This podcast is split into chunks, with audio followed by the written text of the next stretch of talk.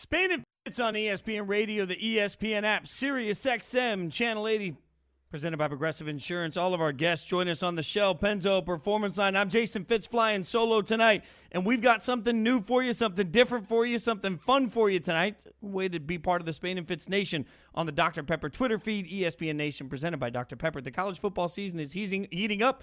So is your favorite Dr. Pepper love in college football town, Fansville. Head to a store near you to treat your inner college football fan to an ice cold 20 ounce Dr. Pepper today. You've already seen it if you're out there on Twitter at Jason Fitz, at Spain and Fitz. You've seen what we're going to do. We're going to have a little bit of fun tonight. We are not going to acknowledge anything other than sports over the next couple of hours. But in that process of talking about sports, we'll have a little bit of, I don't know, something that's never been done in radio history. Maybe we'll vote on things. In fact, what we're going to do every single segment, we're going to ask you to vote on something different.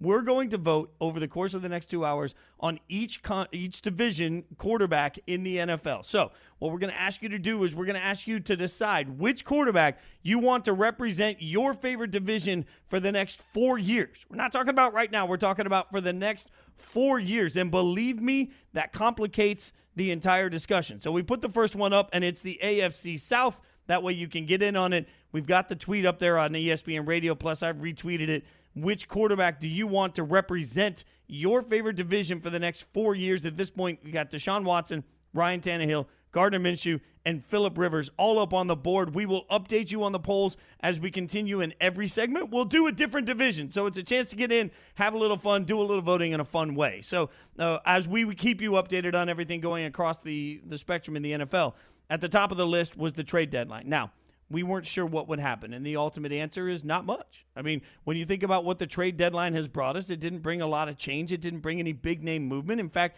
it feels like it brought a lot of disappointed fans. And uh, fans all looked at it this year and said, hey, this is such a strange year. It feels like the year we could get something done. I would argue that because it's a strange year, that's why not much got done. So you think about what you're asking everybody to do when it comes to trade deadline time. What you're asking your favorite team to do is to trade future resources. And that is a difficult thing because future resources in the in the form of draft picks are also affordable resources. So, do you want to spend now uh, when you could save later? That's usually already a difficult decision, but it's compounded this year in COVID 19. Couple reasons why. Number one, we have no idea what teams are going to look like every single week. So yes, you can turn around and you can make a big blockbuster trade. But when you don't know, depending on COVID 19 and how your team tests, if you'll even have a quarterback one week, uh, God forbid, or, you know, what star player may have to sit out a game, does that make teams a little more hesitant to turn around and make a big change? The other element of this that's important is you start thinking about what it means for this season. We don't know how much of this season is going to get played. And while we are trying to be confident, uh, not only on this show, but as uh, NFL fans, we're trying to be confident that the entire season will be played. You don't know. So, as much as I looked at it today, for example, Stephon Gilmore was rumored to be on the trade market, but there was asking for at least a first uh, first round pick and a player. I was talking to my buddies in Vegas this morning, and they asked, "Would the Raiders be interested in Stephon Gilmore?" Well, usually you could turn around and say, "Oh heck yeah," but not knowing how this season is going to play out, not knowing what you're going to have from your team every single week, not knowing how many games you're going to get to play, not knowing if you'll play a complete season, all of those things become factors.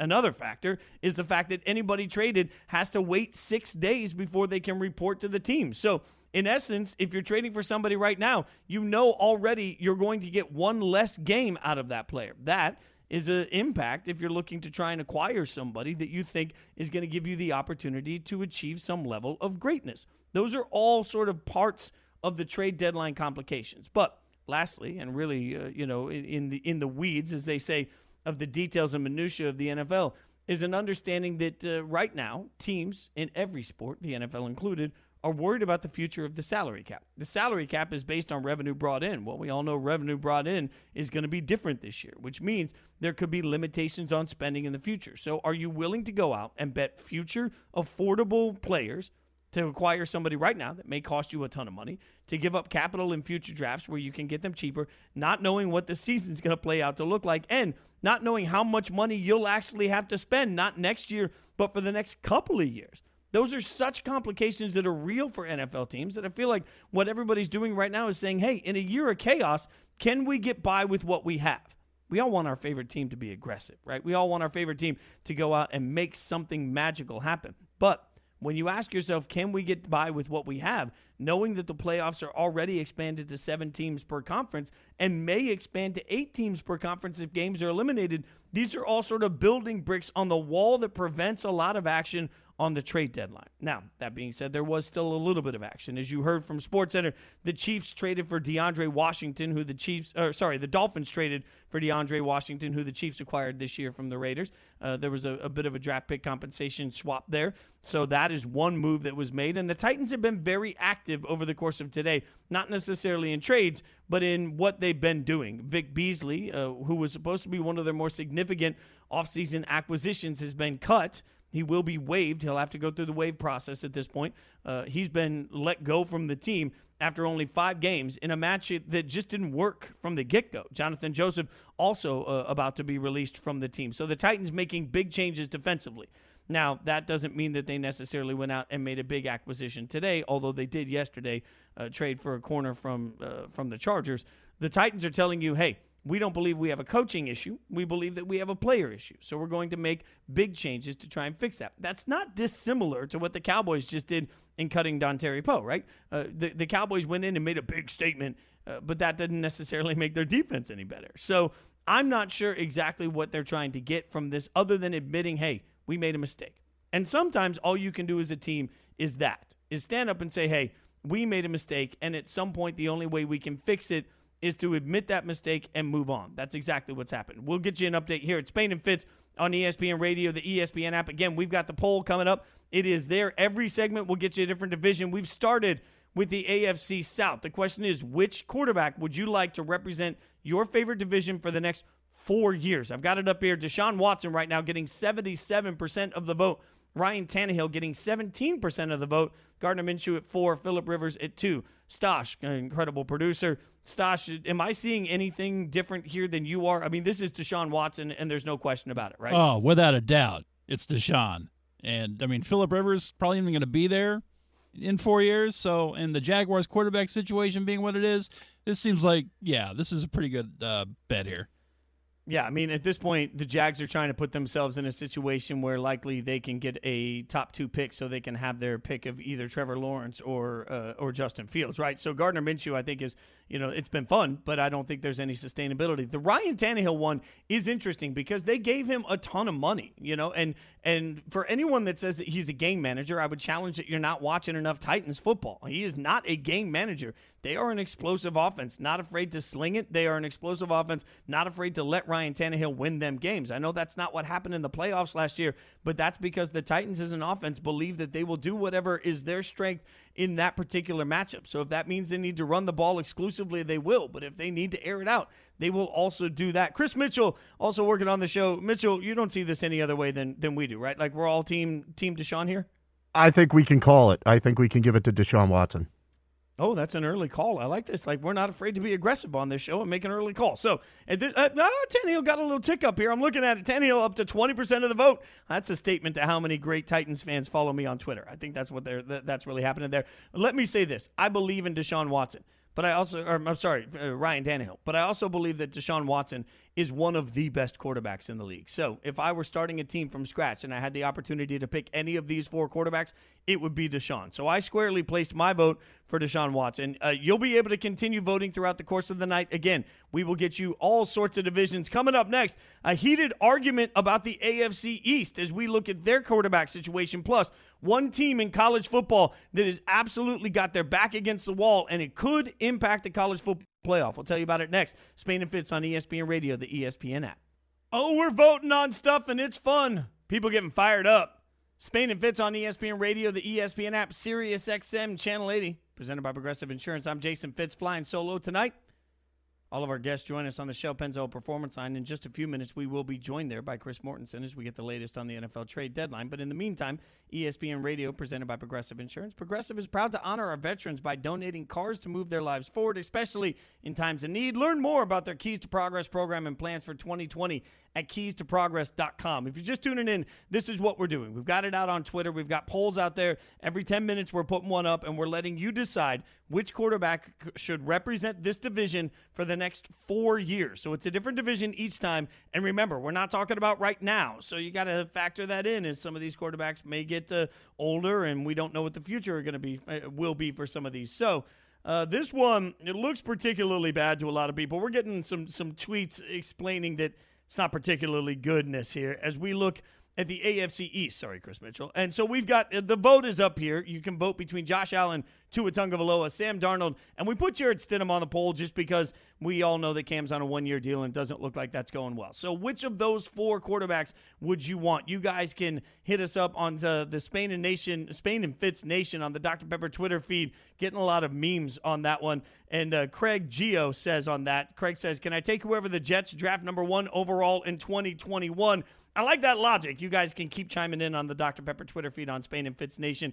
Uh, Chris Mitchell, that works on our show, is the resident Jets fan. I mean, Mitchell, are you just completely out on Darnold in this in this vote at all? Yes, I'm. I'm out on Darnold. I, I would have put Trevor Lawrence in, but nobody in this room would let me type his name in there for the Jets. Well, is it not fair to think that maybe you guys could accidentally win a game or two, and then all of a sudden, bam, you, are looking at Justin Fields instead? Let's accidentally try to figure out how to put the ball in the end zone first before you even consider winning a game. You have good players there. Well, I just don't understand how this isn't working.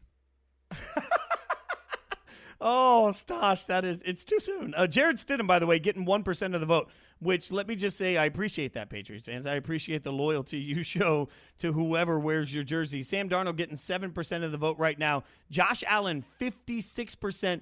Tua, 36%. Stosh, producer extraordinaire. I'm going Tua on this one, and that means Bills fans are going to hate me.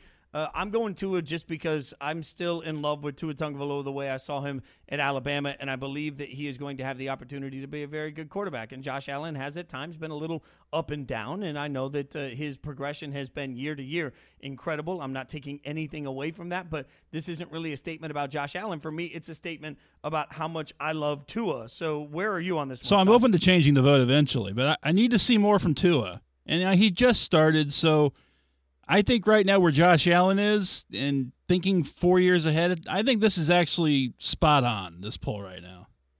Uh, you know what, Stosh, you do make a, a, valid point, especially because when you start thinking about four years, what do I constantly say? It takes three years to know who you have as a quarterback. So I'm using one game and hope as a reason to go for Tua. I understand why Bills fans hate me. I, I, I, get it right now. Spain and Fitz on ESPN Radio. We'll get you updated in just a few minutes. You can get out to at ESPN Radio, at Spain and Fitz, at Jason Fitz. You know all these places.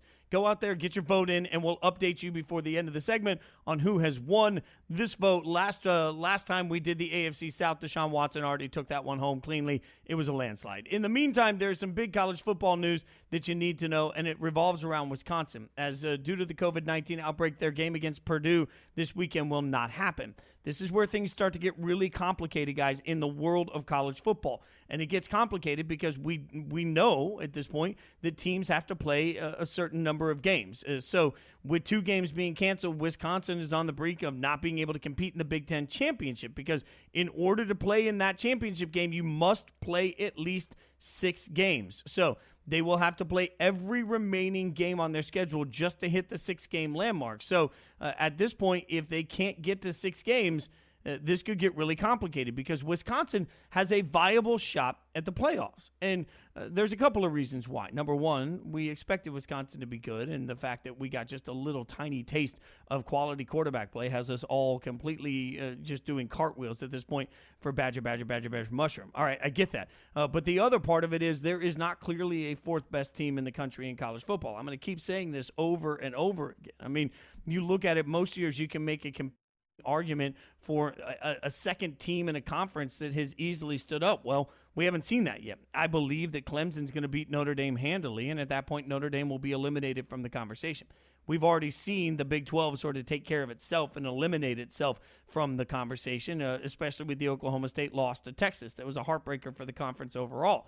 So now you look around the landscape and you say, okay, who else? I mean, North Carolina had hoped to be that school, but they lose to Florida State a couple of weeks ago. That takes them out of the conversation.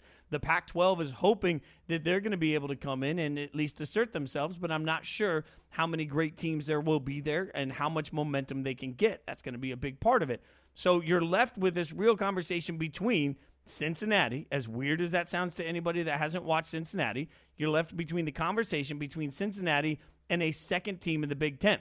I believed that Penn State could be that second team in the Big Ten if they could just keep it close against Ohio State. Well, then uh, we all saw how the season started, and then we saw what happened against Ohio State. So they're out of it. I mean, you start looking at this, and it's a little bit of process of, uh, of elimination.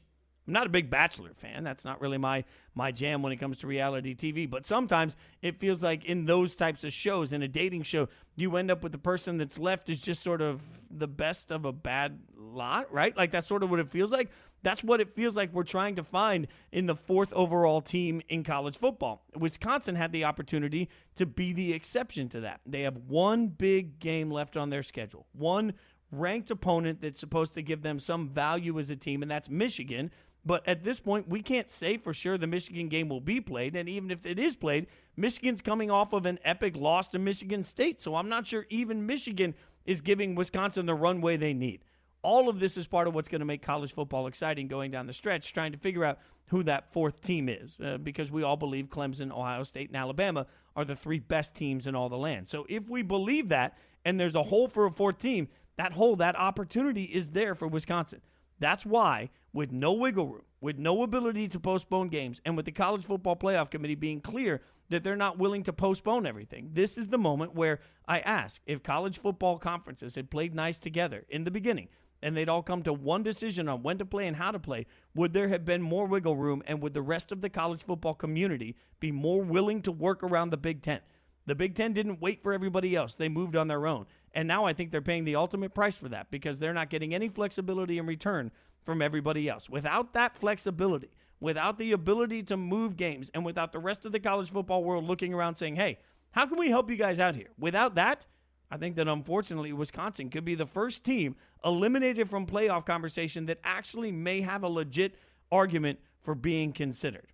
In the meantime, it's Spain and Fitz on ESPN Radio. Again, we've got the uh, the polls out there. So far, this one's close. It's closer than I thought it would be. As we ask you which quarterback you want to represent your division for the next four years, the AFC East is the current uh, the current one we're taking a look at. Josh Allen with 56% of the vote currently. Tua Tagovailoa with 35% of the vote. Chris Mitchell, I'll go back to you as our resident Jets fan which quarterback that I just listed, Josh Allen or Tua Tagovailoa, would you as a Jets fan say, "My God, I do not want to face that guy for the next four years"? None of the quarterbacks in the AFC scare me right now, but I think Tua has the potential for me to be like, I don't want to face that guy.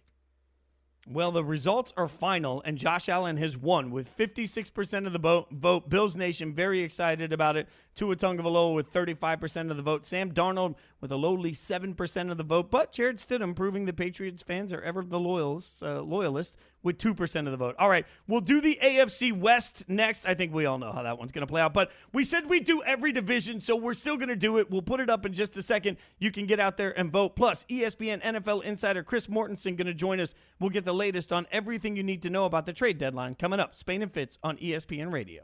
Spain and Fitz on ESPN Radio, the ESPN app, and SiriusXM Channel 80. I'm Jason Fitz flying solo tonight. We're having a little bit of fun. Every segment, we're asking you to get out there and vote on what quarterback you want to represent your division for the next four years. So it's not right now, it's the next several years. We've already done the AFC South, where Deshaun Watson won handily. We just did the AFC East, where Josh Allen uh, squeaked out the win against Tua Tagovailoa. We now have up there on at ESPN Radio, at Jason Fitz, at Spain and Fitz, we have the AFC West, and you guys know I'm a Raiders fan. So, yes, I voted for Derek Carr because I'll never vote for Patrick Mahomes. Come on, I'm not a professional. But in the meantime, Patrick Mahomes with 88% of the vote. We knew this one was going to be a blowout, so I don't want to talk about it. In the meantime, we're going to get to Straight Talk brought to you by Straight Talk Wireless. And by uh, to get that, we'll head over to the Shell Pennzoil Performance Line, where we're joined by ESPN NFL insider Chris Mortensen. Mort, thanks so much for the time tonight. I appreciate you, my friend. So let's start with the trade deadline. Was there anything that actually surprised you that didn't happen today? No, not really. You know, I really I talked about it a little bit on uh, on our, our network uh, last week, which is the trade deadline. Yeah, it was 4 p.m. today but because of the coronavirus rules, it really was last week. In other words, you had to tra- if you were going to trade for somebody, not like un- uh, unlike the Ravens did when they traded for Yannick Ngakoue from the from the Vikings. uh, you had to, you had to trade in advance to really have him eligible because of the COVID rules. You know, you got to wait five days, and then you got to wait one more day, and and uh, it just felt like uh, everybody who was making trades was going to do it before th- this week. There was a lot of chatter, of course, about the Green Bay Packers and whether to get uh, Aaron Rodgers another receiver like one of the Houston Texans guys, whether it be Will Fuller or uh, Kenny Stills or Brandin Cooks and Randall Cobb. But you know, I, I, even though the Packers are more aggressive under this regime, I, I didn't see that happening. And the and the Texans are, you know, from what I gathered, everybody was for available except Deshaun Watson and J.J. Watt. Okay, that means there's a lot of players available. But I know one team that was actually asked about a reserve player, and the Texans wanted a third round pick for a reserve player, which tells you they weren't really doing any business today. That's funny. And and more there was a lot of conversation about uh, Stephon Gilmore being on the blocks. How real was any of that from what you've been able to find out? Well, teams called to check in on him. I think uh, uh, Dianna Russini had had a tweet early in the day, and and which is yeah, I mean Patriots wanted a, a, a first round pick and perhaps a player, and it is the reigning defensive player of the year. Now, Gilmore's situation is interesting. I mean, he there were a lot of new contracts by cornerbacks, and all of a sudden, where he was in the top two or three, he already slid he slid out of the top five in terms of paid quarterbacks. You know, he wins the Defensive Player of the Year award. He wanted his contract addressed. They moved some money from 2021 into 2020. He's been unhappy. You know, kind of had requested a trade, uh, and then you know last Thursday in, in their own lone padded practice, he banged into somebody in, in practice, and then next thing you know, he's not playing in a big Buffalo Bills game in the AFC East, and you just kind of sense that you know he was available, uh, but uh, nothing got done, and and uh, so that that was that would have been one that would have uh, probably been the big headliner if it had happened. But I got to tell you, Fitz, uh, I'm among maybe a small group of people who think that the Patriots are still in it, and uh, and you know when you think about them winning the first two games of the season, almost beating the Seahawks, as you know, in week three, then the COVID problems hit, which which if you know Bill Belichick, just having a practice, continuing to develop players. Usually, the first four weeks are like a preseason for them. Uh, I think that threw them off the rails, but and they they could have beaten the Buffalo Bills this past Sunday. Uh, so I'm not counting them out of uh, the playoff race, especially if we end up with an expanded playoff. We're talking to ESPN NFL insider Chris Mortensen on Spain and Fitz. Jason Fitz flying solo. You just mentioned the expanded playoff, and uh, I know you reported extensively on the competition committee looking at adding an eighth team. So, what's next in that process for them? Well, it's to actually present their resolution to owners. I don't know what the timeline on that, but it's just a con- it's a contingency. As you as you can tell, and as you know, I don't know how you feel about this, but you know, uh, Dr. Anthony Fauci predicted well, we're we're on an uptick with the coronavirus. It's going to go up in the winter. We're seeing a lot of cases spike around the country. Uh, Dr. Allen Sills, the NFL Chief Medical Officer, Dr. Thom Mayer, who's the Chief Medical Officer for the NFLPA, both agree that you know, if it's endemic in society, it's going to get to the NFL, despite the aggressive testing uh, done by the uh, by the league, and, and we're seeing players test more positive. We're seeing the protocols become more strict with contact tracing. Uh, all of a sudden, the Ravens have like five or six players that are going to be out, uh, and, and they play the Colts on Sunday, a pretty big AFC game. Uh, we're seeing the CEO of the Broncos and the GM of the Broncos, Joe Ellis and John Elway, at home uh, with COVID. So I think the point that I'm getting to is that the competition committee said if we don't play this 256 game season, that's how many is in a normal season, and things are uneven, and we can't fix it in the uh, by adding these games to the 18th week. In other words, the 18th week is uh, you know would be one that they would kind of move in there. If we can't fix it all, then we're going to go ahead and do. Uh, we would propose uh, a 16 team playoff. Right now it's 14 teams. And we would do a 1 through 8, four division winners, four wild cards uh, in each conference, and then you would have a no bye for the uh, first place team. And it would be 1 versus 8, 2 versus 7, 3 versus 6, 4 versus 5. Uh, and that's the contingency. you know they've done a pretty good job of getting games in. We've had move games moved around, postponed, but still played. Bye weeks are going to start disappearing. That margin for error, and what happens then if if in week 18 there's one team that's in the race and has to make up two games. Well, that's where you go to this contingency. It's just not practical to do it. We're talking to ESPN NFL insider Chris Mortensen on Spain and Fitz. Speaking of playoffs, one team that expects to be in that conversation are the Titans. Their defense has struggled this year, but they made a, a lot of moves here. So, what do you make of uh, of what the Titans have done defensively today? Well, I think the trade for Desmond King was a, was a, the cornerback is a really good trade. I think admitting mistakes is a healthy thing. So Vic Beasley gets cut today. You know that was a that was a little bit of a head scratcher. You know, one year, nine and a half million dollars uh, for him in the off season, and then for some reason he decides not to show up, really participate in their their you know virtual meetings. Didn't show up for training camp on time. I mean, I don't know what was up with that, but you know, eventually it just felt like they'd have to cut their loss there, and they did. No, the one you got to look at the Titans is like you know they they went for Jadeveon Clowney, and he hasn't really made a big contribution. And I know that when Mike Vrabel looks at their team and Jon Robinson, their general manager, you know, they're sitting there saying, "Hey, we should, you know, we're competing to go play in a Super Bowl." And in the AFC, we see a much, oh, let's face it, when when you look at the Chiefs and you look at the the Ravens and the Steelers, you've seen three pretty tough teams. So if you want to compete with those guys, got to get your team right. And I think uh, you know, subtracting Beasley is probably a, a plus.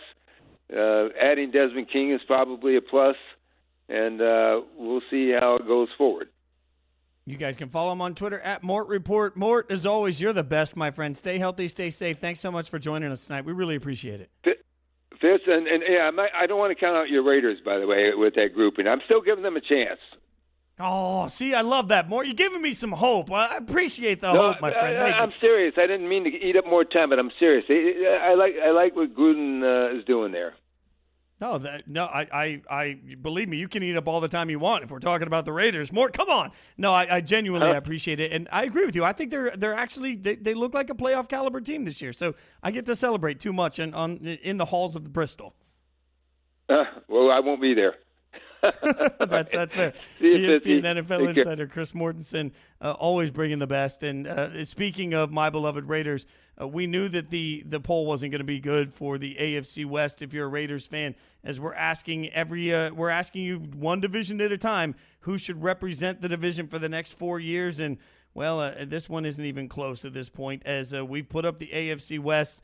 Patrick Mahomes gets 85% of the vote. That is now final 85% of the vote. Justin Herbert gets 8% of the vote over Derek Carr getting 4% of the vote. I don't know why you guys hate Derek Carr so much. So that's some straight talk. Straight talk wireless.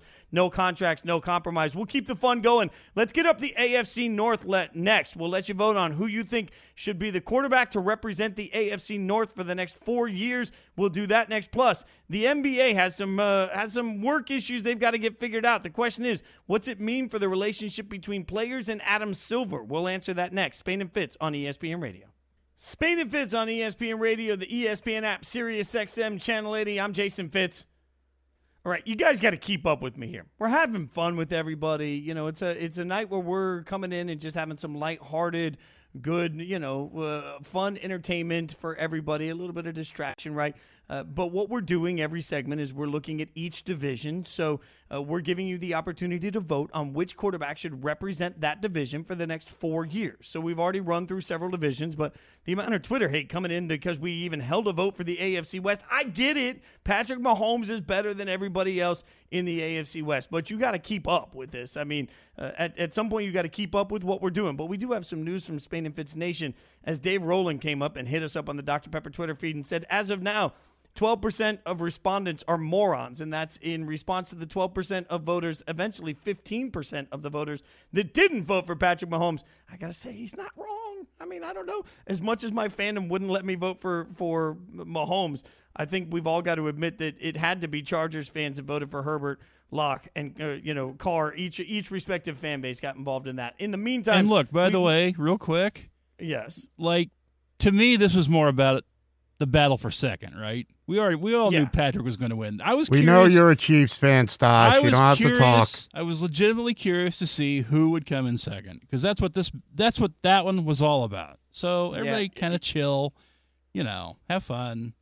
We know I Patrick's love the that, best. that- like I love that Herbert is gotten it got eight percent of the vote on that above Derek Carr, and you know this is this is that moment where I'm not sure. I've had several ESPN experts ask me this question: Why do Raiders fans hate Carr so much? I don't know the answer to that, but I will just remind everybody: better passer rating than Brady and Brees, higher completion percentage than Mahomes and Rodgers, more touchdown passes than Kyler and Lamar, better touchdown interception ratio than Russell Wilson against the NFL's toughest schedule. That's Derek Carr. Still not as good as Patrick Mahomes, though. All right, so uh, we've got the AFC North up now, and uh, this one, I, I mean, I'm a little curious on where you guys are with it because uh, this, remember, we're talking for the next four years, and so what you have is a Ben Roethlisberger that you know for the next four years. I don't know how many people bank on what level of production he'll get for four years. You just heard Greeny talking about the the fact that Lamar Jackson hasn't yet won that big, big game that we've all talked about. Baker's been incredibly up and down. And then you've got Joe Burrow, who I think is just absolutely sensational from his year at LSU. But my God, how do I put one year at LSU above what we've seen from guys like Lamar Jackson or even the one great year we saw from Baker? So this one to me is tough. Stosh, who you got in this? Lamar Jackson's the easy pick here, but that's not who I'm taking. I'm going Burrow. I'm going Burrow. Wow. I think there's okay, a this lot. shows. I think there's a lot of is that- weapons there, and he's uh, clearly shown he's on the right path. So, I, I'm definitely taking Burrow here. Wow, this this entire process has taught us something really important. I'll get to it in a second. Chris Mitchell, uh, who do you have in this poll so far? Uh, I'm I'm big Joe Burrow. I'm gonna stick with Joe Burrow. I think he is going to be very special, not only in the AFC North, but in the AFC period. He's gonna be one of he's gonna be right up there with Patrick Mahomes. Give him a couple years. The stunning thing to me, by the way, I voted for Lamar Jackson, uh, and uh, again, I I did the Heisman piece on YouTube that exists right now on the ESPN channel about Joe Burrow, and I spent ten minutes talking about uh, how how much I'll never forget what last year was like for me traveling with Game Day and watching Joe Burrow in person and seeing the greatness of him. I believe that Joe Burrow has the opportunity to be Andrew Luck good, may, maybe better than that. Uh, I, I think Burrow has the opportunity to be an absolute superstar, and I, I can't uh, I can't question anything about that. I am stunned to see that right now he's getting 66.5% of the votes. Lamar Jackson is getting 22% of the votes. Go back to earlier. So far, if you look at the divisions we've done, Deshaun Watson won the South pretty handily. Patrick Mahomes won the West pretty handily. But Josh Allen had a tight race, tighter than we've seen from any of these, against Tua. What I'm seeing right now is what we seem to love as NFL fans is shiny new and very little tape. Like the more tape you get on somebody, the more opportunity you have to see what they're not only good at, but what they're not good at, where their limitations are. And I'm left to wonder how much that impacts all of us because we are going to let the fact that Lamar Jackson hasn't won a big game uh, with the lights, you know, when the lights are on or what, however we want to turn that. He hasn't won a Super Bowl. He hasn't looked as good in the playoffs as we want him to. We're going to let that outshine an NFL MVP. Like the the guy is an NFL MVP, and Joe Burrow is crushing him in this. I mean, that says something about the fact that as we fall in love with quarterbacks, this is what happens for everybody. Remember where we were with Baker Mayfield halfway through his rookie year, where all of a sudden, I mean, Browns fans, oh, you guys. A year ago, Browns fans were crushing me for being an absolute moron, probably fair sometimes, uh, for not embracing enough of the greatness of Baker. By the end of last season, it was, oh, no, Baker's a bum. And now we're week to week. I, I get to talk to affiliates in Cincinnati and Dayton, and we talk about uh, those two affiliates. We talk about Joe Burrow. Uh, uh, sorry, not Joe Burrow. We talk about Baker Mayfield a lot. And in that process, it seems like a never ending debate. Is he good? Is he not good? Is he good? Is he not good? Well, the thing with Joe Burrow is we haven't seen enough yet to know how good or not good he is. But what we've gotten is just a little, little taste without any level of expectation. And that seems to influence the way we see everything with young quarterbacks. I'm going to be interested to see if that's a trend as the day continues. In the meantime, we do want to get you caught up on some big news in the NBA. It looks like the NBA and their Players Association and the owners are having some deep discussions about starting the season and they hope to get the season started before Christmas. It's Spain and Fitz on ESPN Radio. This is what Stephen A had to say earlier when he was talking about why he thinks NBA players should get to work right away. You're damn right he has a point, and the players have to handle it from that perspective. They've got to make a decision. Uh, do you want to stay home for the Christmas holidays and lose anywhere from a half a billion to a billion dollars? I'm told the numbers are around 600 to 650 million dollars that the players would lose and ultimately risk the NBA exercising its right to reopen collective bargaining talks, which would basically eradicate the financial structure that you have in place. Or would you like to come to work two weeks earlier? Period. Now think about that for a second here you're willing to jeopardize all of that because you don't want to show up to work two weeks earlier? You, I mean, everything Stephen A. is saying is absolutely right. And there's a happy medium here. We can acknowledge that there are star players like LeBron and AD that may not want to play right away. And we can also acknowledge that the league needs the Lakers to play right away. We can acknowledge that the players don't particularly want to go to, uh, to back to work so quickly if it's detrimental to their bodies for ones that had long playoff runs, particularly. But we can also acknowledge that it's detrimental to the bottom line for the entire league if that doesn't happen. Through that entire process, though, I'm left to wonder what's going to happen to Adam Silver. See, remember, Roger Goodell embraced the role of a villain a long time ago. You guys know I love my 80s wrestling analogies. Roger Goodell decided a long time he was okay being a heel doesn't mind being booed because it's good for the company and it helps everybody in the process. We don't often yell at owners, but we often yell at Roger Goodell. We don't often yell at uh, NFL policy, but we yell at Roger Goodell. In the NBA, Adam Silver's been the cool guy the whole time, the great guy. Everybody loves him. In the meantime, uh, revenue is down because of COVID 19, obviously. TV ratings were down.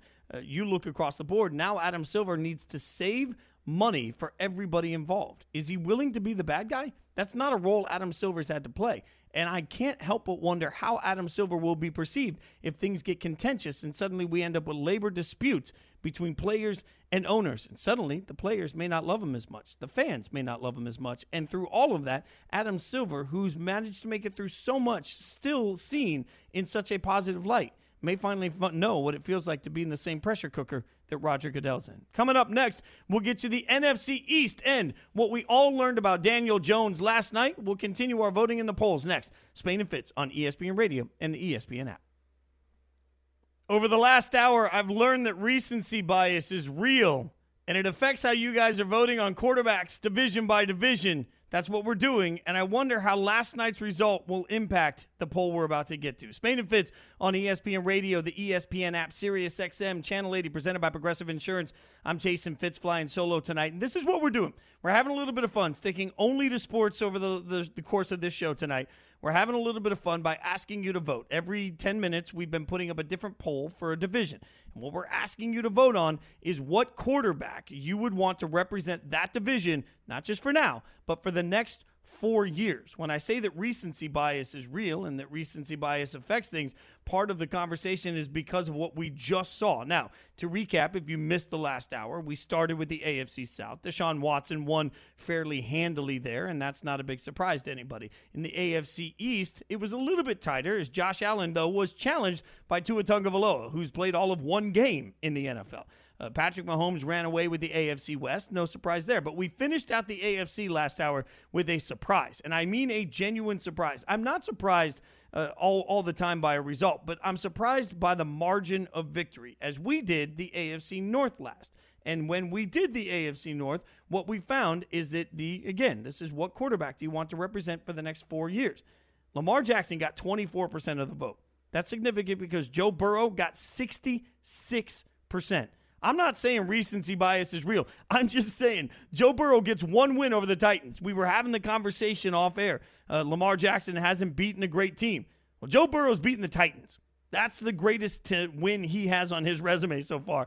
And that gives him 66% of the vote over Lamar Jackson. Man, it's heated. So now we go from, you know, that to another division that's obviously going to be heated, the NFC East. We put it up there. We put it on the poll. We're the first ever to say that uh, we're allowing you to vote for the next 10 minutes. Who do you want to represent your this division for the next four years? Carson Wentz, Dak Prescott. This is where it got a little tricky. We had to pick uh, Daniel Jones, obviously, and then we had to pick a, a starter for the Washington football team. So we went with Kyle Allen. We'll update you in just a minute on it, but I'm left to wonder how much of this conversation will be influenced by what we saw from Daniel Jones last night. The Giants found themselves unexpectedly in a close matchup against the Buccaneers. It was a winnable football game for the Buccaneers. And unfortunately, Daniel Jones made the mistakes that many view cost the Giants the game. Not to not just the turnovers, but even being late on the two-point conversion pass that was also placed in the wrong spot. Mike Tannenbaum on Get Up this morning didn't mince words about what the Giants need to do. I if I was them, I would draft Justin Fields from Ohio State He's a better athlete. He's more accurate. He makes less mistakes. And if you said I could either have Jones or Fields for the next 10 years, if I'm the Giants, I'm taking Fields. I don't disagree with that. I think Mike Tannenbaum is right. I also think there are two quarterbacks in this year's draft that are worth marrying. And I'm going to use a dating analogy here, so just stick with me, okay? Uh, so often, when you get to the draft, and you get to quarterbacks, particularly in the draft, what happens is the fear of being single drives the decision making. So, oh, we don't have a quarterback. We got to find one. And this guy's the best one that's available. So we'll take him. The problem with that logic in the first round of the draft, when you draft incorrectly a quarterback, is more often than not, you spend years trying to figure it out because you got to the point where you said, okay, we got to go with this guy. Now you got to figure out if you've got the right quarterback, does he have the right weapons? More often than not, you're talking about a four year process after you draft, at least trying to figure out if you've got the guy. This is uh, what I think the Giants did. And in fact, when I was on way too early in the morning for anybody to listen to, uh, what I at the time I was talking to a Giants buddy on air and said, "Look, I don't think the Giants should draft a quarterback because none of these guys are worth taking. The problem is there's so much pressure to find a quarterback that you forget your own draft board when you get into it. This year, it's going to happen again." It's a kid out of BYU and a kid out of North Dakota State that everybody's in love with. Uh, they're going to fly up the draft board, and maybe they'll be good. I don't know. Possibly. But what we do know is there, two, there are two quarterbacks that have given you everything you need to see to know that this is the one. You're not moving in with them too fast. You're not you're not committing too early. You just get down on a knee, you pop out the ring and you say, "Trevor Lawrence, will you marry me?" And if the answer is yes, you pop a ring on it. All right? If Justin Fields is available to you, you sit down and say, "Justin, will you marry me?" If the answer is yes, you do it. Everything else is some sort of version of moving in and just trying to figure it out. It's like a, a couple having kids just because they think it'll fix their marriage. And that's where Daniel Jones and the Giants are now. See, they got married too early. Uh, the, the Giants were afraid of being alone, and they were afraid that Eli was going to leave them. So they went with the younger option, thinking that maybe that would give them some sort of sense of stability moving forward. In the process of doing that, uh, now they're trying to have kids. Okay, well, well, what else do we need to put around this? How can we fix this relationship? Ultimately, the problem is that the Giants reached in the first place, and now you have to admit a mistake. That's something really difficult to do. Mort said, ESPN NFL insider Chris Mortensen, when he joined us last uh, last hour, said, "I have no problem with an organization admitting a mistake. Neither do I, and that's what the Giants need to do." Daniel Jones, where he was selected, was a mistake.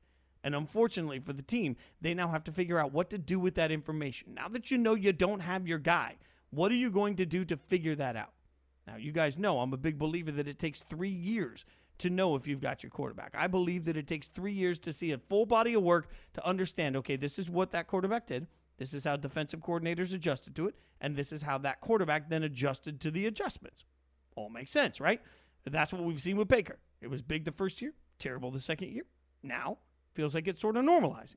That's what we've tried to see through all of it for Daniel Jones because what we've seen has been so consistently wrong I believe that it, you can look at it, and even though you haven't given it the full three years, maybe you know that the person you're dating is crazy. And if that's the case, you owe it to yourself to try and figure out how to move forward. If Justin Fields is available to the Giants, it would be dumb not to take him.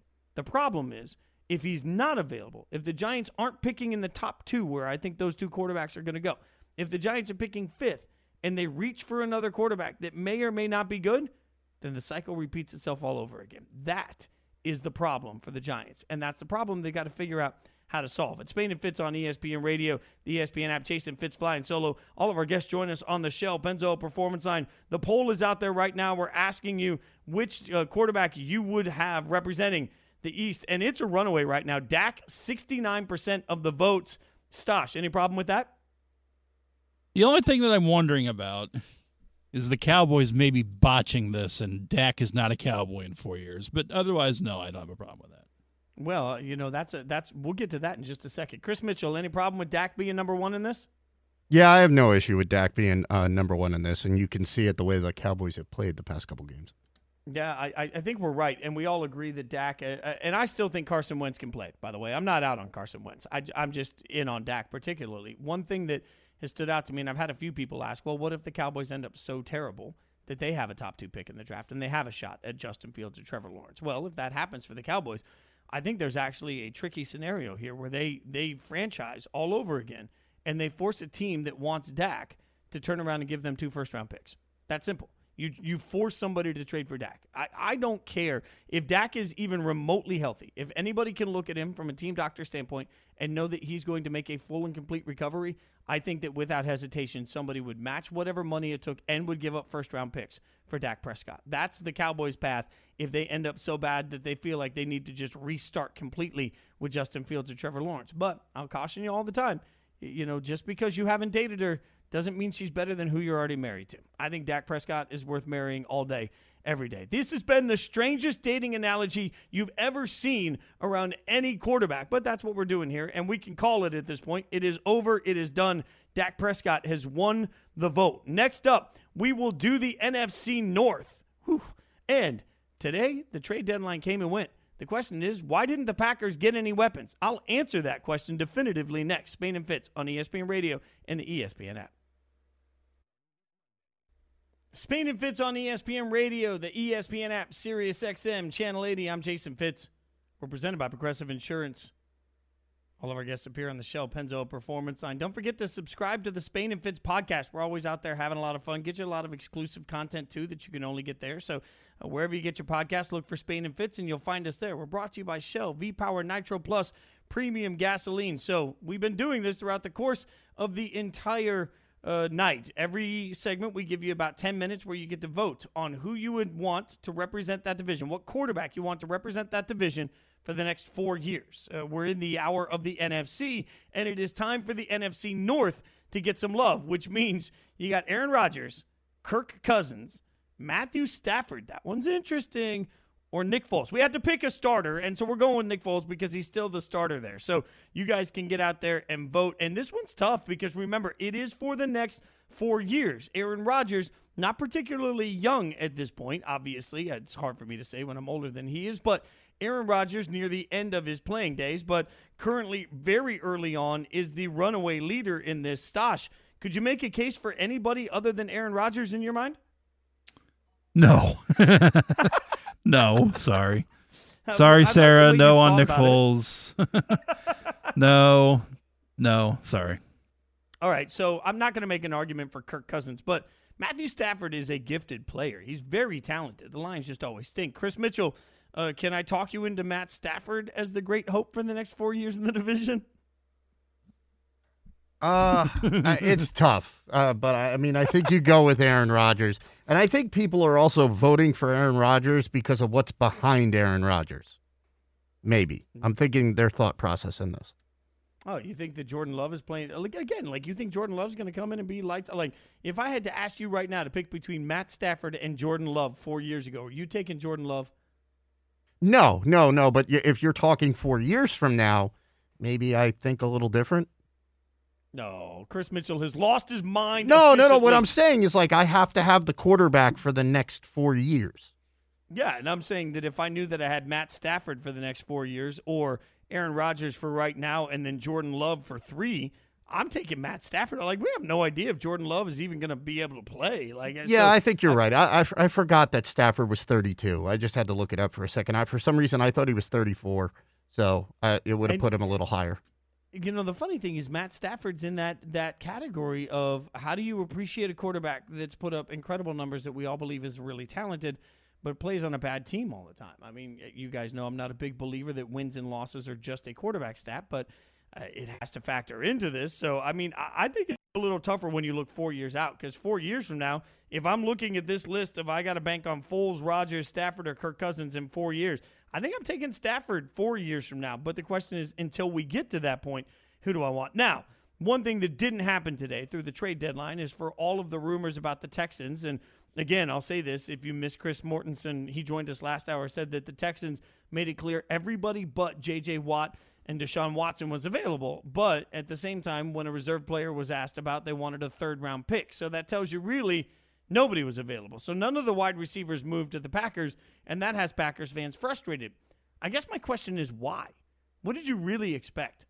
I, am going to ask everybody to remember what it was like around the draft. And I know that particularly the draft of 2020 feels like it was 18 years ago because, well, 2020 and COVID 19. But let's be real for a second. This was not just a good wide receiver draft class, this was a great wide receiver draft class. Perhaps an epic wide receiver draft class. They said at the time, maybe the best wide receiver draft class we'd ever seen in NFL history. Now, you think about that. And the Packers had plenty of picks. No, sure. We've made a lot about the fact that they didn't use a first round pick on Jordan Love. That's not the most important, or on a wide receiver, instead, using it on Jordan Love. That's not the most important part of the conversation. The most important part of the conversation is they didn't use any picks on a wide receiver that could help them. They still had the opportunity in the second round, the third round, some would argue in the fourth round. They had the opportunity anywhere in the first two days of the draft for sure, maybe the first three days, to get a wide receiver that could be of value to Aaron Rodgers. And they didn't do it.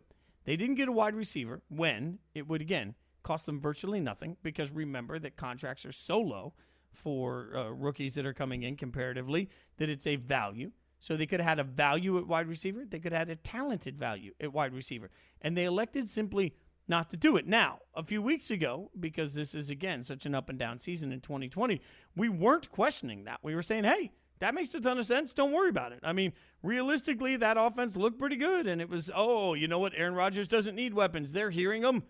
That's not true. He does need weapons. Everybody needs wide receivers. It's funny. You don't need them until you need them. And then all of a sudden you make an excuse for why you don't have them. Isn't that what we've done for the Patriots? I mean, as Dan Graziano pointed out to me the other night, getting or last night, getting ready for Monday Night Football, that uh, the wide receivers at the time for the Patriots had as that they were drafted in the same round I was. They weren't. I mean, they didn't have anybody they spent draft picks on. In fact, I find it funny they traded 2022 seventh round pick to the Dolphins for wide receiver Isaiah Ford. Right? They they spent more draft capital on wide receiver Isaiah Ford than they did in the draft on getting anybody to help for the Patriots. Certain teams believe they can just do it how they want to do it. And by doing that, they put themselves in a situation where their back's up against the wall. It looks brilliant until suddenly you don't have explosive weapons. It looks like you've got it all figured out until you get figured out. And then you're looking around and saying, well, what did you expect? We don't have any uh, dynamic playmakers on the outside. If I'm Aaron Rodgers, am I frustrated? Possibly. Why? Because this is a good Packers team. It's a Packers team that's going to win the division. It's a Packers team that's going to have a legit shot in the playoffs to do some damage because, well, Aaron Rodgers, right?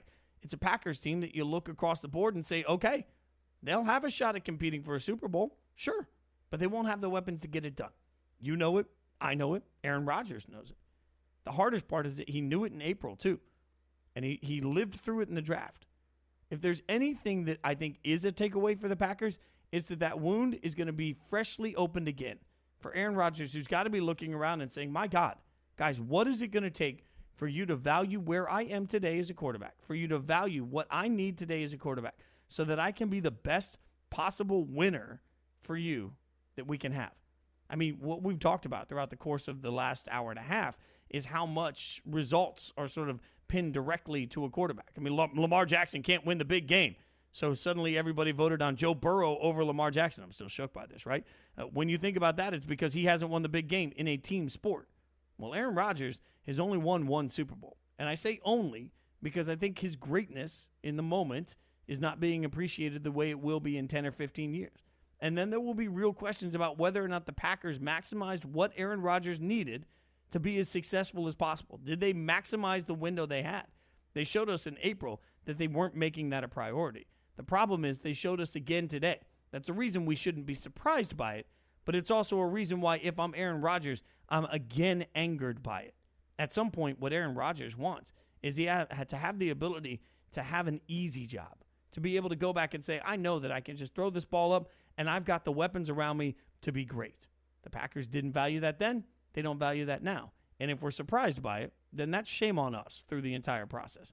It's Spain and Fitz on ESPN Radio. I'm Jason Fitz flying solo. Again, we've been asking you guys to vote. The votes are out. The votes are in. It's almost done, and it is a landslide. Aaron Rodgers right now getting 81% of the votes in the NFC North as uh, as we take a look. Matt Stafford though did get 14% of the votes. Curiously, Nick Foles got 4% fine, but Kirk Kirk Cousins got 1%. Somebody out there thinks that Kirk Cousins is the right guy to lead this division for the next 4 years, which is a reminder that fandom is what makes Twitter amazing sometimes because I appreciate the dedication to your favorite quarterback if you're willing to turn around and vote for Kirk Cousins in this situation. All right, we'll keep the fun going as we've been giving you every single division, but I don't know that there's a division in all of football that's going to be harder to answer seriously than one of the ones we haven't gotten to, and we will get to it next. The NFC South has some big name quarterbacks, but when you look at them over the next four years, the question is which one would be best to represent the division? We'll have a heated conversation about it next. Spain and Fitz on ESPN Radio and the ESPN app. As we've gone division by division trying to figure out which quarterback should represent each division for the next four years, we finally have our most contested battle of the night, and I'm not surprised by it at all. Spain and Fitz on ESPN Radio, the ESPN app, Sirius XM, Channel 80. Jason Fitz flying solo tonight. ESPN Radio presented by Progressive's Home Insurance. Get your quote at progressive.com today. Again, what we've done each segment is we've given you a look at a different division. We put each of the quarterbacks up for the division, and we ask who you think by vote should be the uh, the division, the quarterback to represent that division for the next four years. And uh, we'll get you a recap on all of the results. But we are in the NFC, and right now we are in the NFC South. Now, again, this is complicated because it's the next four years. So you talk about the four quarterbacks in the division: Tom Brady, Drew Brees, Teddy Bridgewater, and Matt Ryan.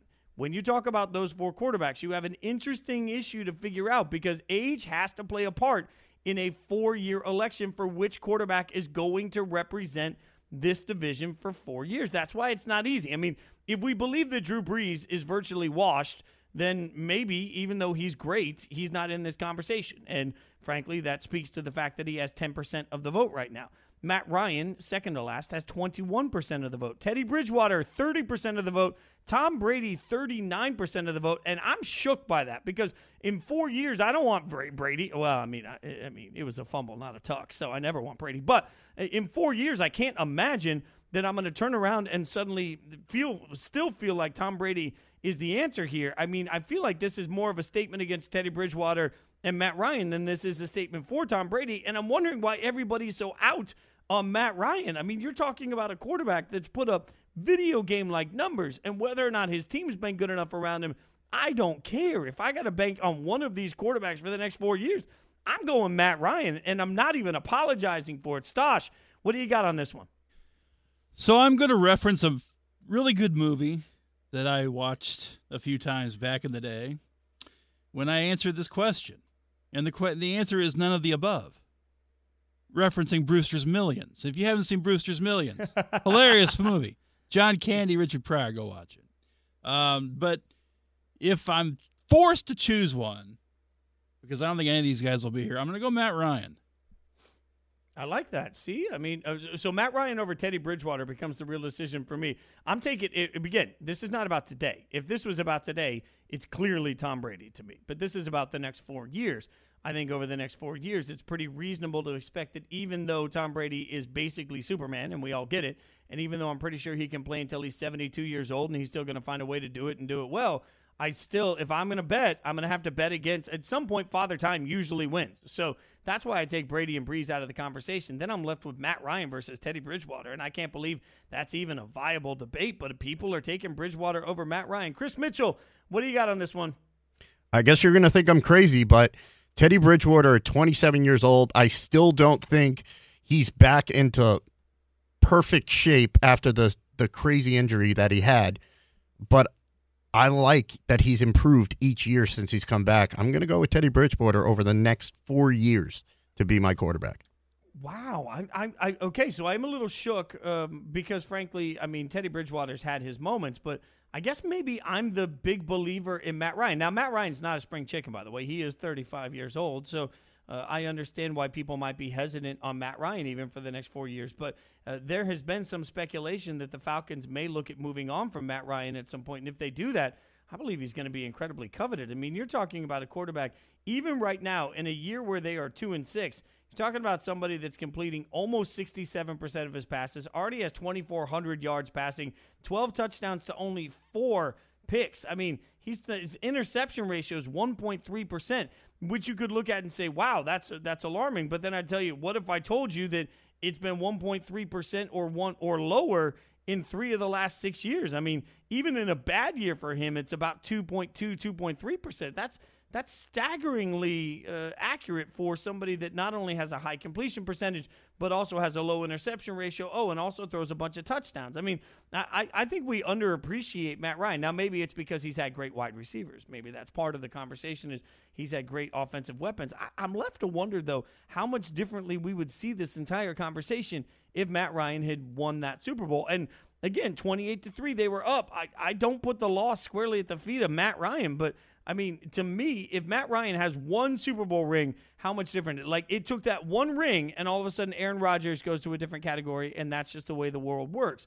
If Matt Ryan had one Super Bowl ring, Stosh, tell me if I'm crazy. Are we seeing Matt Ryan through a different magnifying glass if he has one ring? Oh, for sure, for sure, because he, I think so. And that to me is like that's the biggest missing piece for Matt Ryan, but that's also a statement to frankly a blown moment. I mean, he's, he's had a pretty uh, good career. You look at the numbers, and uh, yeah, I mean, it's the ring would certainly put him in a much different conversation for sure. I mean, when you talk about just the last several years, you look at his touchdowns and his, I mean, his touchdown percentage in 2016 was 7.1. Good God uh, but 3.8%, 5.8%, 4.2%. All of these are alarmingly high stats for somebody to be able to put up consistently. And that's the thing that, that hits me. I mean, even if you don't want to say it's a stats based business, you're still talking about has quarterback been the reason that the Falcons have lost games? I think that's the lost part of the quarterback conversation we become so consumed with wins and losses. And Trey Wingo and I had this debate several times uh, back in the Golic Wingo days. Uh, we become so consumed with quarterback wins and losses, we forget that I don't think it's just about that. It's not just a question of did you win or lose. It's does the win or loss lie squarely at your feet. Now, Matt Ryan has certainly helped the the Falcons win some games. I don't know that I look at the failings of the Falcons for the last few years and say, oh well, that's right at the feet of Matt Ryan. I mean, I just haven't seen it that way. And so, uh, even though there's been dynamic wide receivers with him, I, am left to wonder how much is partially because he's a very good quarterback. Uh, uh, if you think about free agency in general, if if Matt Ryan tomorrow were available, I think more teams than we're giving credit to would just absolutely climb over themselves to bring in Matt, even at 35 years old. So uh, maybe it's an age conversation, but at this point, I mean, Matt Ryan's getting his butt kicked, and maybe this is about me undervaluing Teddy Bridgewater. I mean that that might be the big uh, that might be the big takeaway here is that you've got to look at, T- Teddy Bridgewater and see if I'm maybe underestimating his ability to play. Uh, the the the Panthers have been surprising. I'll give them all the credit in the world, and I'll give Matt Rhule all the credit in the world. But again, I'm going to go back to some of the coaching elements of it. Joe Brady comes in, uh, the passing coordinator that was able to get Joe Burrow to be so successful at LSU. I was surprised, frankly, that when the Bengals assembled their new staff, they didn't hire Joe Brady to come and work with Burrow there. I was surprised that didn't happen. But what do we see? We see an offense that's been able to get a lot out of the weapons on the outside that we weren't sure what they were going to look like. And Teddy Bridgewater's looked better than we would have given any assumption to looking, even without Christian McCaffrey. So without those elements around him, uh, or, or, with without those benefits around him, Bridgewater still had success. But I, I, have to put some of that on Joe Brady, some of that on Matt Rhule, and uh, some of that on uh, Teddy Bridgewater. I just don't feel like it's sustainable to the same level. I mean, I'm surprised. I'm not surprised, I guess, uh, that Tom Brady's winning. Uh, um, frankly, I am surprised that Teddy Bridgewater is in second place. So uh, we'll keep breaking it down. We've got one division left to go. That's what I know. We have one division left to go. So uh, the NFC West is going to be next uh, for the next four years. That one's tricky. You got Russ. You got Kyler Murray. Who are you taking for the next four years? We'll put the poll up and then we'll get you updated on every one of the polls. And then we'll try and answer the question. If we eliminate it down to one in each conference, who's it going to be? We'll do all that next. Spain and Fitz on ESPN Radio in the ESPN app. Spain and Fitz on ESPN Radio, the ESPN app, Sirius XM, Channel 80. I'm Jason Fitz. Look, we're always going to be honest on this show. That's the way we do things. And we're all human. It's crazy night. You know, th- there there are going to be things that happened, And uh, you know, the, at, at at some point, we're putting up polls. We're doing them quickly for everybody.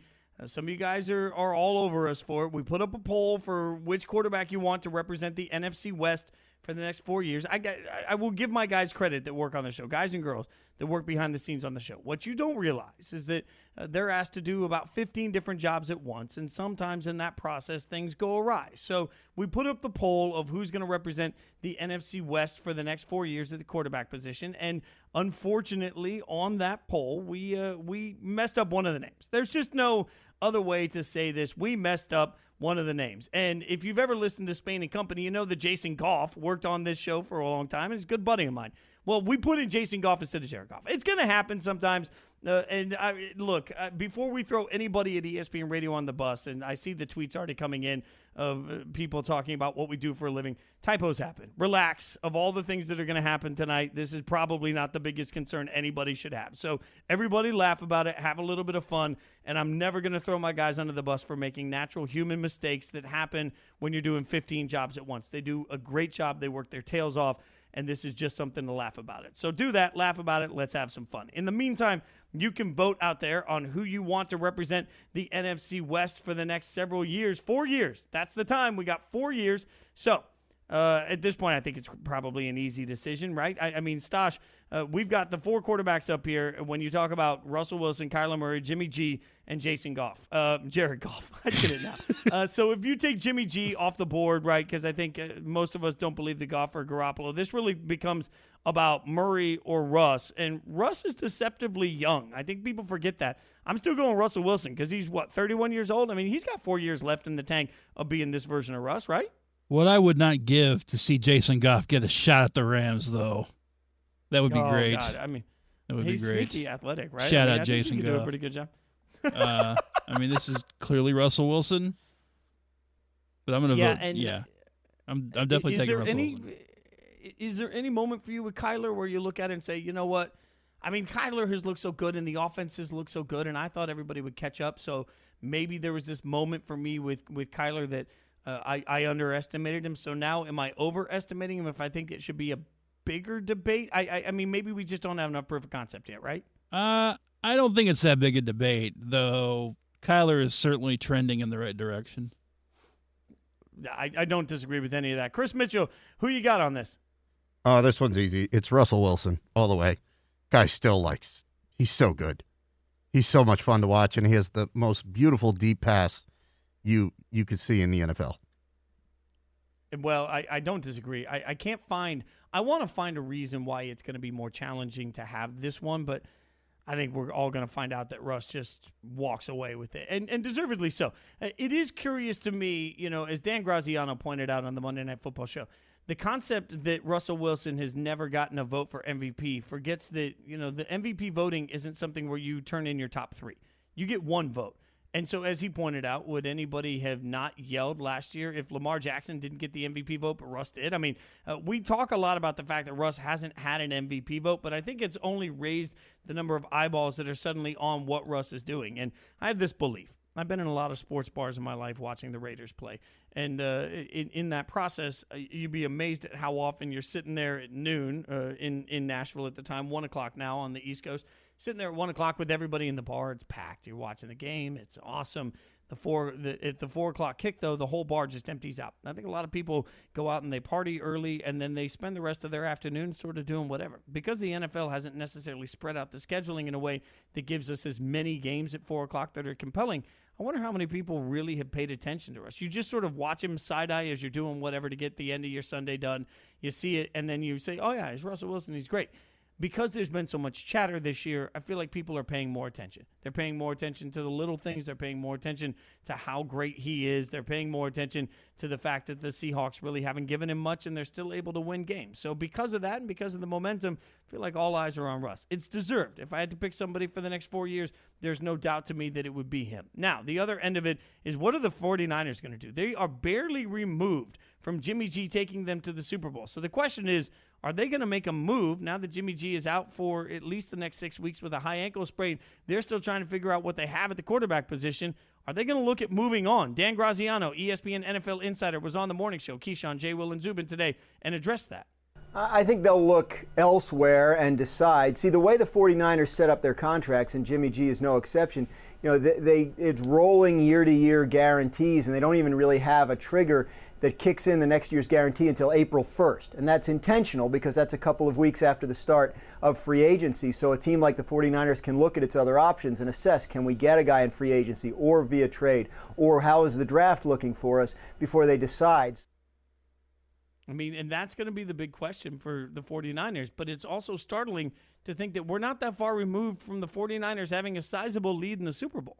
I mean, that's the other part of it we forget. Like, Patrick Mahomes didn't particularly play well. And I know that Jimmy G was perceived as the liability going through all of it, and their defense was going to win them a Super Bowl, right? I know that. But as has been pointed out, the, the 49ers are dealing with more injuries than anybody. And you know, we still don't know if Jimmy G is great, but does he need to be great? I mean, we're in this world where suddenly if you don't have Russ or you don't have Mahomes, you don't have anybody. I don't think it's that simple. So what are they going to do? I mean, uh, does somebody like Matt Ryan that we just talked about being underappreciated try and get reunited with Kyle Shanahan in San Francisco? Maybe. Are other teams going to take a look at Jimmy G? I mean, if there's anything that this exercise has taught us throughout the course of today, there's two things. One, boy, any quarterback that hasn't played a bunch still gets a lot of love from everybody.